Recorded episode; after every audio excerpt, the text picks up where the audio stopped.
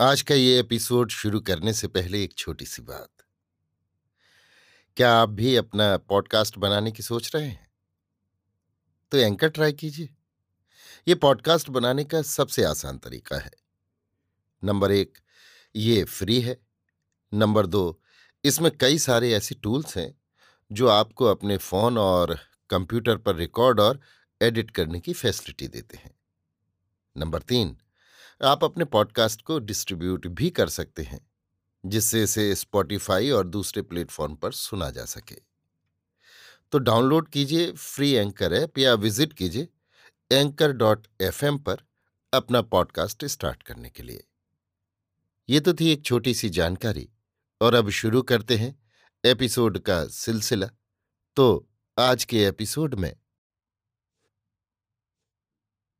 लीजिए सुनिए आचार्य चतुर्सेन शास्त्री के लिखे उपन्यास, वयम रक्षा महा का भाग इक्यानवे, लंका में अन्वेषण, मेरी यानी समीर गोस्वामी की आवाज़ में। दूर तक फैली हुई सुनील जलराशि और सामने स्वर्णवर्ण रजकण ठौर ठौर पर ताल, तमाल, हिंताल की सघन विरस द्रुम, जिन पर कूजित विहंग वृंद, ये सब देख मारुति का सब श्रम दूर हो गया। उनका चित्त प्रसन्न हो गया। बड़ा दुस्तर कार्य हुआ, परंतु अब पद पद पर साहस, सावधानी और पराक्रम का अवसर था। हनुमान स्वर्ण रजकर्ण पर धीर चरण रखते, अपने चारों ओर सावधानी से देखते वज्र मुष्ठी में अपनी लोह गदा थामे आगे बढ़ त्रिकूट शिखर पर चढ़ गए। वहाँ सघन वृक्षों की झुरमुट में बैठ पुष्प भार नमित वृक्षों की आड़ में छिप, उस अद्भुत स्वर्ण लंका को निहारने लगे। उन्होंने देखा, उस लंकापुरी के बाहर अनेक बाग बगीचे, वापी तड़ाग हैं, जहाँ सब ऋतुओं के फल, फूल, अमित विस्तार में लदे हैं, जहाँ पक्षी फुदक फुदक कर स्वच्छंद विहरण कर रहे हैं। तालाबों में बड़े बड़े शतदल कमल खिले हुए हैं, जहाँ हंस और चक्रवाक मधुर गुंजन कर रहे हैं। राक्षस छोटे छोटे जलाशयों और उपवनों में क्रीड़ा विनोद कर रहे हैं। उस लंका के चारों ओर अलंघ खाई को भी मारुत ने देखा, जो समुद्र की भांति अगम थी। उन्होंने ये भी देखा कि लंका की रक्षा चौकी और पहरे का बहुत अच्छा बंदोबस्त है।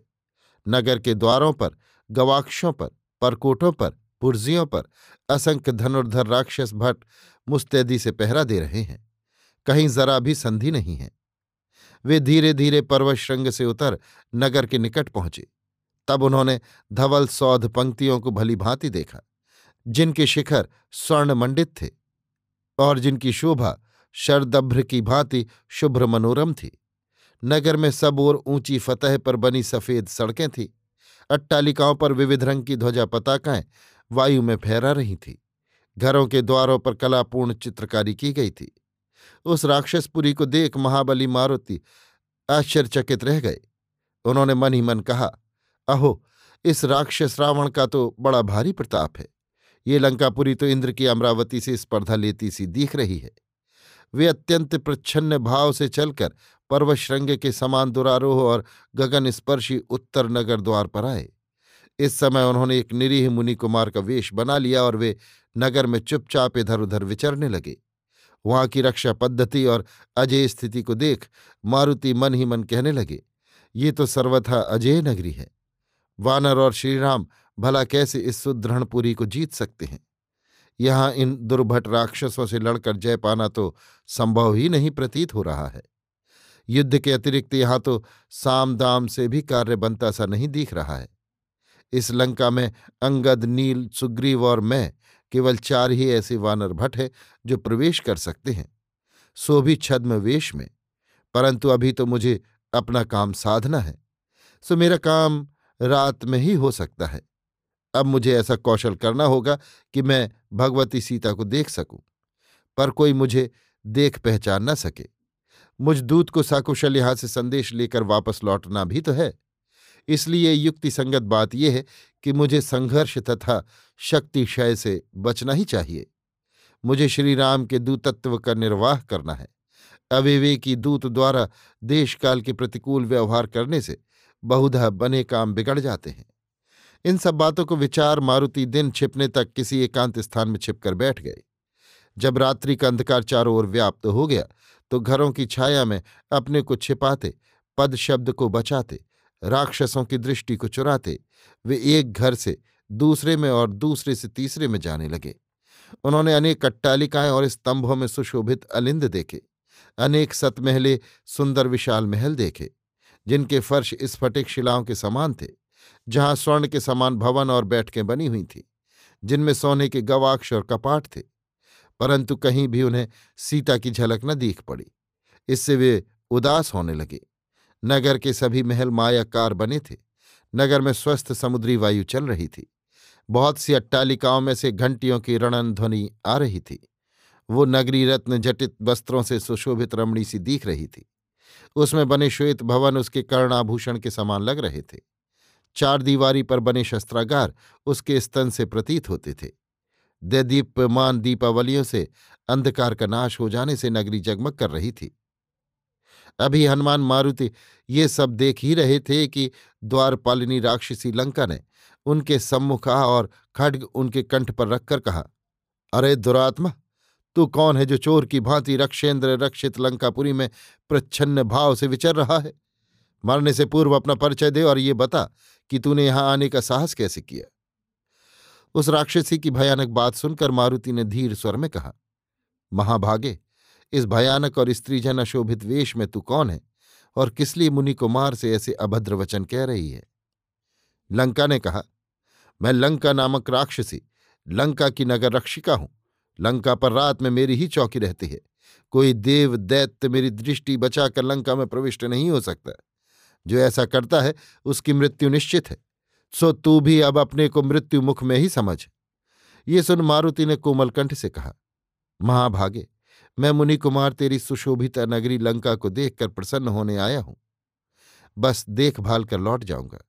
अब तू मुझ पर प्रसन्न हो। इस पर वो राक्षसी एकदम क्रुद्ध उठी और उसने मारुति की नाक पर एक घूसा मारा। मुक्का खाते ही मारुति ने भी उसके मुँह पर एक चपेटा मारा। चपेटा खाकर वो घूमकर भूमि पर गिर गई। तब मारुति ने उसके कंठ पर चरण रखकर कहा, अब तू मर।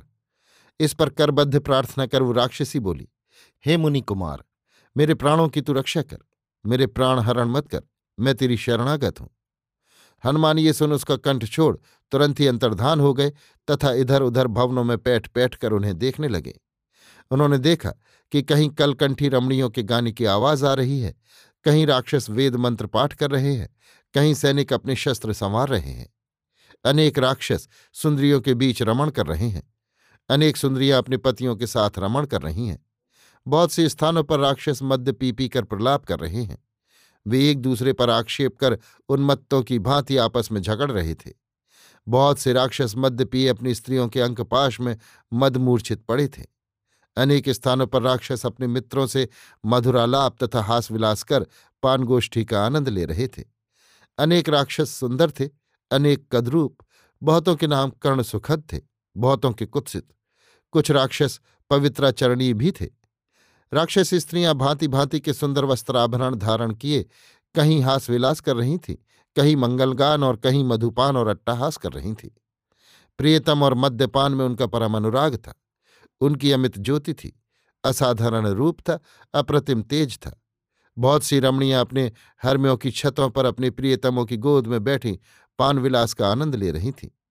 इस प्रकार मारुति ने अनगिनत स्त्रियों को देखा, पर उन्हें आयुनिजा सुकुमारी, जनक नंदिनी सीता के कहीं भी दर्शन नहीं हुए। तब वे रावण के अंतपुर की ओर चले। वहाँ जाकर उन्होंने देखा, वह अंतपुर चारों ओर गहरी खाई से घिरा हुआ था। वो निर्मल और अलौकिक सुंदर भवन धवल रश्मि प्रभा बिखेर रहा था। उसकी रक्षा के लिए सहस्त्रों महाबल, सुभट राक्षस, भली भांति शस्त्र सज्जित नियत थे। उसकी चार दीवारी स्वर्ण खचित थी, भूमि मणिमय थी, चंदन आदि के सुगंध द्रव्यों के जलने से वो महल महक रहा था। मारुति ने युक्तिपूर्वक उस दुर्गम महल में प्रवेश किया। उन्होंने देखा जैसे गायों के यूथ में वृषभ घूमता है। उसी भांति रावण रमणीय रमणियों से संपन्न इस अंतपुर में विचरण करता है। जिस प्रकार तारागणों के बीच चंद्रमा की शोभा होती है, वैसी ही शोभा उस समय रावण की हो रही थी। वो राजमहल स्वर्ण द्वारों चांदी से मढ़े चित्रों तथा अद्भुत अंतर्द्वारों से सुशोभित था। रत्न जड़ित रथ, अश्व, गजवाहन इधर उधर घूम रहे थे। ठौर ठौर पर कोमल बिछौने बिछे थे। अंतापुर की विश्वस्त रक्षिका राक्षसियाँ खड्गशूल लिए मुस्तैद पहरा दे रही थीं। स्त्रियाँ नाच रंग में मस्त थीं। उनके आभूषण की चमक और ध्वनि से वहाँ का वातावरण मुखरित हो रहा था। मारुति ने रत्न जटित पर्यंक पर रावण को देखा। कुछ सुंदरियाँ मणिपात्र में भर भर कर उसे मद्य दे रही थीं। कुछ चंवर झल रही थीं। कुछ वीणा मुरज बजा रही थी। कुछ गान कर रही थी। महल के चारों ओर तरह तरह की पालकियाँ, लताग्रह, चित्रशालाएँ, क्रीड़ा पर्वत विलास ग्रह और दिन में विहार करने के घर भी थे। वो भवन रत्नाभरणों तथा रावण के तेज से दीप्यमान था। वहाँ पलंग, चौकी, उपधान, उपरक्षिकाएँ आदि सभी कुछ दिव्य थीं। चारों ओर नूपुर की ध्वनि, करधनियों की खनखनाहट तथा मधुर वाद्यों से वो हर्म मुखरित हो रहा था। हनुमान घूम घूम कर महल, अलिंद पार्श्व उपांत सभी को देखने लगे। वहीं उन्होंने वो अद्भुत पुष्पक विमान देखा जो रत्न खचित था। विमान की भूमि मरकतमणि की बनी थी। उसका प्रकोष्ठ श्वेत वर्ण का था। उसमें रत्नों की पच्चीकारी करके सर्प, पशु, पक्षी, फूल, व्रंत आदि ऐसे बनाए गए थे कि जिनसे वास्तविक होने का भ्रम होता था। उस विमान में मूँगे, वैदुर और चांदी के पक्षी बनाए गए थे। सूणों वाले हाथी भी विचित्र थे। उस विमान में ऐसी कोई रचना न थी जो रत्नों से रहित हो। उस वायुवेगी दुर्धुर्ष दुर्लभ विमान पर आरूढ़ हो, चक्रवर्ती महिदेव सप्तद्वीपपति सर्वजयी रावण अबाध आकाश विचरण करता था। विमान का भली भांति अवलोकन कर मारुति बहुत से कक्षों को देखते भालते एक विशाल कक्ष में घुस गए जो रावण का खास गुप्त कक्ष था। उसमें मड़ियों की सीढ़ियाँ और सोने की जालियाँ लगी थीं। फर्श के जोड़ों में जो स्फटिक मड़ी लगी थी, उसके जोड़ों में हाथी दांत की पच्चीकारी थी। उसमें विशाल मणि स्तंभ थे तथा छत में हीरे मोती मणिक और मूँगे के जाल की चादर तनी थी। दीवारों पर सोने के तारों का काम था। कक्ष में स्वर्ण तार ग्रथित कोमल बिछौना बिछा था। वहाँ की रक्षिका सुंदरियाँ मध्य पी पी कर आपस में चुहल कर रही थीं। उसके कारण वो कक्ष शरतकालीन शोभा धारण कर रहा था। अब अर्धरात्रि व्यतीत हो चली थी। वे अब रावण के शयन कक्ष में जा पहुँचे। उन्होंने देखा कि वहाँ एक अद्भुत पलंग था, जिस पर अनेक वेदियाँ बनी थीं। उस पर अनेक बहुमूल्य उत्तम वस्त्र बिछे थे। उस पर चंद्रमा के समान एक छत्र लगा था। अनेक स्त्रियाँ खड़ी, पंखियाँ ले ले रावण को हवा कर रही थी। रावण सो रहा था। वहाँ अनेक प्रकार की सुगंधित सामग्री जल रही थी। शयन कक्ष उनकी सुगंध और सौरभ से सुरभित हो रहा था। सोता हुआ रावण जल से भरे हुए वर्षोन्मुख बादल की शोभा धारण कर रहा था। उसके शरीर पर सुगंधित चंदन का लेप चढ़ा था। उसके नेत्र लाल और भुजाएँ विशाल थीं। वे पलंग पर फैली हुई इंद्रध्वजा सी लग रही थीं। उनमें स्वर्ण के बाजूबंध बंधे थे। वो कामरूप रावण उस समय बड़ा ही शोभनीय प्रतीत हो रहा था। उस समय वो पीत अधो वस्त्र धारण किए था। उसका वृषभ स्कंध बड़ा गठीला था। अंगुलियों में रत्न मुद्रिकाएँ जड़ी थीं। वो मध्य के नशे में मस्त हो रहा था तथा वेग से सांस ले रहा था। उसकी सांस के साथ पान, पूग, केसर, कस्तूरी की गंध आ रही थी। उसका सूर्य के समान दैदीप्यमान क्रीट वहीं एक ओर रखा था। उसके कान में जो हीरे के कुंडल थे, उनके कारण उसका मुख और भी प्रदीप्त हो रहा था। उस समय वो सोता हुआ रावण ऐसा प्रतीत हो रहा था जैसे गंगा में गजराज पड़ा सो रहा हो। स्वर्ण दीपाधारों पर सुगंधित तेल के दीप जल रहे थे। पलंग के निचले भाग में इधर उधर रावण की विधुवदनी स्त्रियाँ सो रही थीं, जिनके मणिमाणिक्यों की आभा से वो कक्ष जगमग हो रहा था। उनके कानों के कुंडल ऐसे चमक रहे थे जैसे आकाश में तारामंडल चमकता है। वे स्त्रियाँ खूब मद्द पी पी कर जो जहाँ थीं, वहीं लीला विलास करती हुई सो गई थीं। उनके गहने वाद्यंत्र वीणा मुरज मृदंग उनके पास ही इधर उधर बिखरे पड़े थे। वीणा बजाने वाली वीणा ही को अंग में लपेटे सो गई थी। कोई रमणीय रमणी स्वर्ण कलश के समान अपने ही स्तनों को पकड़े पड़ी थी। बहुत स्त्रियाँ अपनी अपनी सहेलियों को आलिंगन किए पड़ी थी। उनकी रूप राशि से वो शयन कक्ष दैदीप्यमान हो रहा था। इन स्त्रियों में देश देशांतरों से हरण की गई राजकन्याएँ भी थीं, जिनकी आज रात रावण के शयन कक्ष में सेवा की बारी थी। बहुत से ऐसे भी महर्षियों, दैत्यों, गंधर्वों और नागों की स्त्रियाँ थीं जो स्वतः ही कामासक्त हो, रावण की स्त्रियाँ बन गई थीं। पर उस कक्ष में ऐसी एक भी स्त्री न थी, जो रावण से प्रेम न करती हो। वे सब रूपवती कुलीना रमणियाँ, उत्तम वस्त्राभरणों से सज्जिता थीं, जो अपने विलास और क्रीड़ा से देखने वालों को उन्मत्त कर देती थी। इन सब रूप सी षोडशियों से पृथक, एक अतीव सुंदर मणि खचित पलंग पर एक असाधारण सुंदरी सो रही थी। ये रमणी अपनी रूपनिष्ठा तथा गौरवर्ण के कारण सबसे पृथक सर्वोपरि परिलक्षित हो रही थी। उस स्त्री का रूप लावण्य अति मनोहर था। उसकी वेशभूषा भी उसके अंतपुर के स्वामित्व की सूचक थी। उसे देख हनुमान ने सोचा, कदाचित यही तो भगवती सीता नहीं है। परंतु वो प्रेम वियोगनी विदग्ध हृदय सीता या रावण के विलास गृह में कैसे मद्यपान मत्त हो सकती है? निसंदेह ये सीता नहीं है। मेधावी मारुति ने समझ लिया कि ये रक्ष राज महिषी मंदोदरी है। तब भगवती अयोनिजा सीता कहाँ है? हनुमान चिंतित होकर अंतपुर में इधर उधर विचरण करने लगे। महालसा निद्रासक्त स्त्रियाँ सूदागार में विविध मांस पकवान तैयार करने में लग रही थीं। कोई गोरी, कोई सांवले रंग की थी। वे स्वर्ण पात्रों में पृथक पृथक उत्तम प्रकार के मध्य भोज, चर्व, चूष, पेय पदार्थ, शूकर, महेश, लाव, तित्तिर हरिण मनुष्य का मांस पाक कर कर रख रही थी। सहस्त्रों स्वर्ण कलश मदरा से भरे वहाँ धरे थे। वहाँ की वायु भी मदगंधा हो रही थी। उनमें बहुतेरी तो काम करती करती वहीं सोकर झपकी ले रही थी। इस प्रकार मारुति ने रावण का सारा ही अंतापुर छान डाला। परंतु कहीं भी सीता का पता न लगा। तब हनुमान खिन्न मन अंतापुर से बाहर दूसरी ओर चले। अब वे लताग्रहों, चित्रग्रहों, निशाग्रहों में सीता की खोज करने लगे। पर सीता जब उन्हें वहाँ भी न मिली तो उन्हें संदेह हुआ कि कदाचित सीता जीवित नहीं है। राक्षसों ने उसे मारकर खा डाला है। ये राक्षस सदैव से आर्यों के वैरी हैं। अब सीता का यदि पता ही न लगा तो मेरा लंका आना व्यर्थ हुआ।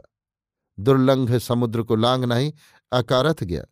अब लौटकर मैं अपने साथियों को क्या संदेश दूँगा? सुग्रीव को दी हुई अवधि भी अब बीत चली है, परंतु मुझे निराश न होना चाहिए। निराशा ही असफलता का चिन्ह है। उत्साही से पुरुष को सफलता मिलती है। इससे मुझे अब अन्यत्र भी यत्न से सीता की खोज करनी चाहिए। ये सोच अब वे गुप्त और दुर्गम स्थानों में सीता को खोजने लगे। तहखाने, भूगर्भ, हर्म, मंडप एकांत कुटी आदि में उन्होंने खोज की। वे रुक रुक कर घरों के ऊपर नीचे भीतर बाहर जा जाकर आहट ले लेकर सीता को खोजने लगे। उन्होंने तड़ाग, उपवन, वन, वीथिकाएँ भी देख डाली। विद्याधर, नागों की स्त्रियों में भी देखा। पर सीता कहीं भी न मिली। तब वे शोक और निराशा से व्यथित हो, भूख और थकान से शिथिल एक ठौर पर गिर पड़े। वे सोचने लगे कि सीता शोक में मर गई हो अथवा लाते हुए छटपटाकर समुद्र में गिर गई हो अथवा रावण क्रुद्ध होकर उन्हें खा ही गया हो, अथवा दुष्ट राक्षसियों द्वारा रावण की पत्नियों ने ही ईर्ष्यावश उन्हें मरवा डाला हो अथवा कहीं उन्हें छिपाकर तो नहीं रखा गया है। साध्वी सीता रावण के वश में तो आ ही नहीं सकती। वे या तो मार डाली गई या स्वयं मर गई। परंतु अब मैं क्या करूँ? किससे पूछूँ? किससे सम्मति लूँ? भला शत्रुपुरी में मेरा कौन सहायक है? परंतु यदि सीता मुझे न मिली तो मैं यहाँ से जीवित पीछे नहीं लौटूँगा। समुद्र में जल समाधि लूँगा या अन्य जल ही मैं तभी ग्रहण करूँगा जब सीता को खोज लूँगा। भले ही मेरे प्राण चले जाए। सीता की खोज किए बिना यदि मैं लौटूँगा तो मेरी कीर्ति का ही नाश हो जाएगा। फिर जीवन किस काम आएगा? परंतु अभी तो मैं और भी उद्योग करूँगा। ये तर्क वितर्क कर हनुमान फिर साहस करके उठे। वे क्रोध में सोचने लगे कि सीता न मिली तो मैं इस महाबली रावण को मारकर ही उसका बदला लूँगा। परंतु संपाति ने कहा है कि सीता लंका में है अवश्य। इस प्रकार विचार करते करते वे अशोक वाटिका के द्वार पर आ पहुँचे तथा वायु वेग से उसकी प्राचीर पर चढ़कर भीतर कूद गए। वहाँ वसंत के सघन वृक्ष विकसित और पुष्पित हो रहे थे। लताओं ने आम्र कानन को आच्छादित कर रखा था। ऋतु ऋतु के फल वृक्षों से लदे पड़े थे। उन्हें देख तथा उनकी मधुर गंध सुगंध से उनकी भूख जागृत हो गई। वे वाटिका में इधर उधर घूमने लगे। उनकी आहट पा वृक्षों पर सोए पक्षी जाग उठे और उड़ उड़कर इधर से उधर पंख फड़फड़ाने लगे। उन्होंने देखा, अशोक वाटिका में विकट राक्षसों का पहरा लगा है। वे इधर उधर अपने को छिपाते सरोवरों पुष्करणियों के तटों का आश्रय लेते हुए आगे बढ़ते चले गए। वहाँ अशोक वृक्ष पुष्पित हो ऐसे शोभायमान हो रहे थे, मानो वे स्वर्णमणि से निर्मित हो। उनके नीचे सोने की वेदियाँ बनी थी और वे ठौर ठौर पर निर्झर जल से सिंचित थे। हनुमान ने सोचा, संभव है यहीं सीता को रखा गया हो। प्रिय वियोग में वनवास में तो उनकी रुचि होना स्वाभाविक ही है। वे यहाँ होंगी तो सायकालिक और प्रभातकालीन नित्य कर्म के लिए अवश्य ही यहाँ पुष्करणी पर आती होंगी। यह राक्षसों की सतर्कता से भी मुझे अनुमान होता है कि सीता का अवश्य ही यहाँ निवास होगा। इन सब बातों को भली भांति विचार, वे एक बड़े वृक्ष पर चढ़कर चारों ओर खूब ध्यान से देखने लगे। तब अचानक ही उनकी दृष्टि एक धवल प्रासाद पर पड़ी, जो गोलाकार और बहुत ऊँचा था। उन्होंने देखा, वहाँ च्यूटी दल की भांति बहुत सी राक्षस मूर्तियाँ इस निशांत काल में भी सजग हैं। वे वृक्ष से उतर वृक्षों की सघन छाया में अपना शरीर छिपाते हुए पद शब्द को बचाते उस हर्म के निकट आए। वो हर्म बहुत ऊँचा था और सहस्त्रों खंभों पर टिका था। उसकी सीढ़ियाँ मूंगों की बनी थीं और वेदियाँ चंदन की थीं। वो स्वच्छ प्रासाद, स्निग्ध चंद्रज्योत्सना का मूर्त प्रतिबिंब सा दिख रहा था। धीरे धीरे अपने को छिपाते हुए हनुमान फिर वृक्ष पर चढ़ वृक्षों ही वृक्षों में हर्म के निकट आ गए। अब उन्होंने देखा, एक मलिन वसना सुंदरी पीत प्रभा कृषकाया, क्लांत वदना, उपवास शोक व्यथा व्यथिता दिव्यांगनासी रूप प्रभा बाला, हर्म से बाहर एक अशोक वृक्ष के नीचे अधोमुखी बैठी लंबी लंबी साँसें खींच रही है। उसके अंग पर एक ही पीला वस्त्र है। निरलंकारा होने पर भी वो मलिन वस्त्रा राख में ढके अंगार की भांति प्रतीत हो रही है। उनका मुख वर्षोन्मुख बादल के समान गंभीर तथा आँखें भादों के मेघों के समान झरझर वर्षा करती हुई हैं। वो शोक और चिंता से कातर हैं। उनके सिर पर काली नाग के समान ही वैणी है, जो कमर तक लटक रही है। उसको चारों ओर से घेर कर सजग शस्त्र धारणी राक्षसियाँ बैठी हैं, जो बड़ी विकराल वदना है। उनसे घिरी हुई वो मृगनयनी बाला कुत्तों से घिरी हुई असहाय मृगी सी प्रतीत हो रही थी। इस शोक मूर्ति को देखते ही मारुति ने समझ लिया अयोनिजा अमोघ शुल्का, जनक तनिया रामवधु भगवती सीता यही है। श्री राम ने जैसा रूप सीता का वर्णन किया है, वैसा ही इसका रूप है, वैसा ही कोमल कांत मुख है। इनकी दीप्त से इस दशा में भी दशो दिशाएँ प्रदीप्त हो रही हैं। इंद्रमणि कंठ में पहनने से इसका कंठ नीलवर्ण दिख रहा है। होठ अब भी बिंबा फल के समान लाल है। इसका कटिभाग और चरण मनोरम है। कमल के समान नेत्रों में शील, संकोच और वेदना परिलक्षित है। ये तो पूर्णचंद्र के समान संसार को ही प्रिय दर्शना प्रतीत होगी। ये संयमशीला तपस्विनी के समान खुली भूमि पर बैठी है। शोकातुर होने के कारण इसकी शोभा नष्ट हो गई है। मारुति ने बारीकी से सीता के वस्त्राभरण और आकृति का निरीक्षण कर तथा श्रीराम के वर्णन से उसे मिलाकर देख लिया और तब उन्होंने निर्णय किया कि यही वास्तव में श्रीराम की प्रिय पत्नी जनक जा सीता है। अभी आप सुन रहे थे आचार्य चतुर्सेन शास्त्री के लिखे उपन्यास, वयम रक्षा महा का भाग इक्यानवे लंका में अन्वेषण मेरी यानी समीर गोस्वामी की आवाज़ में।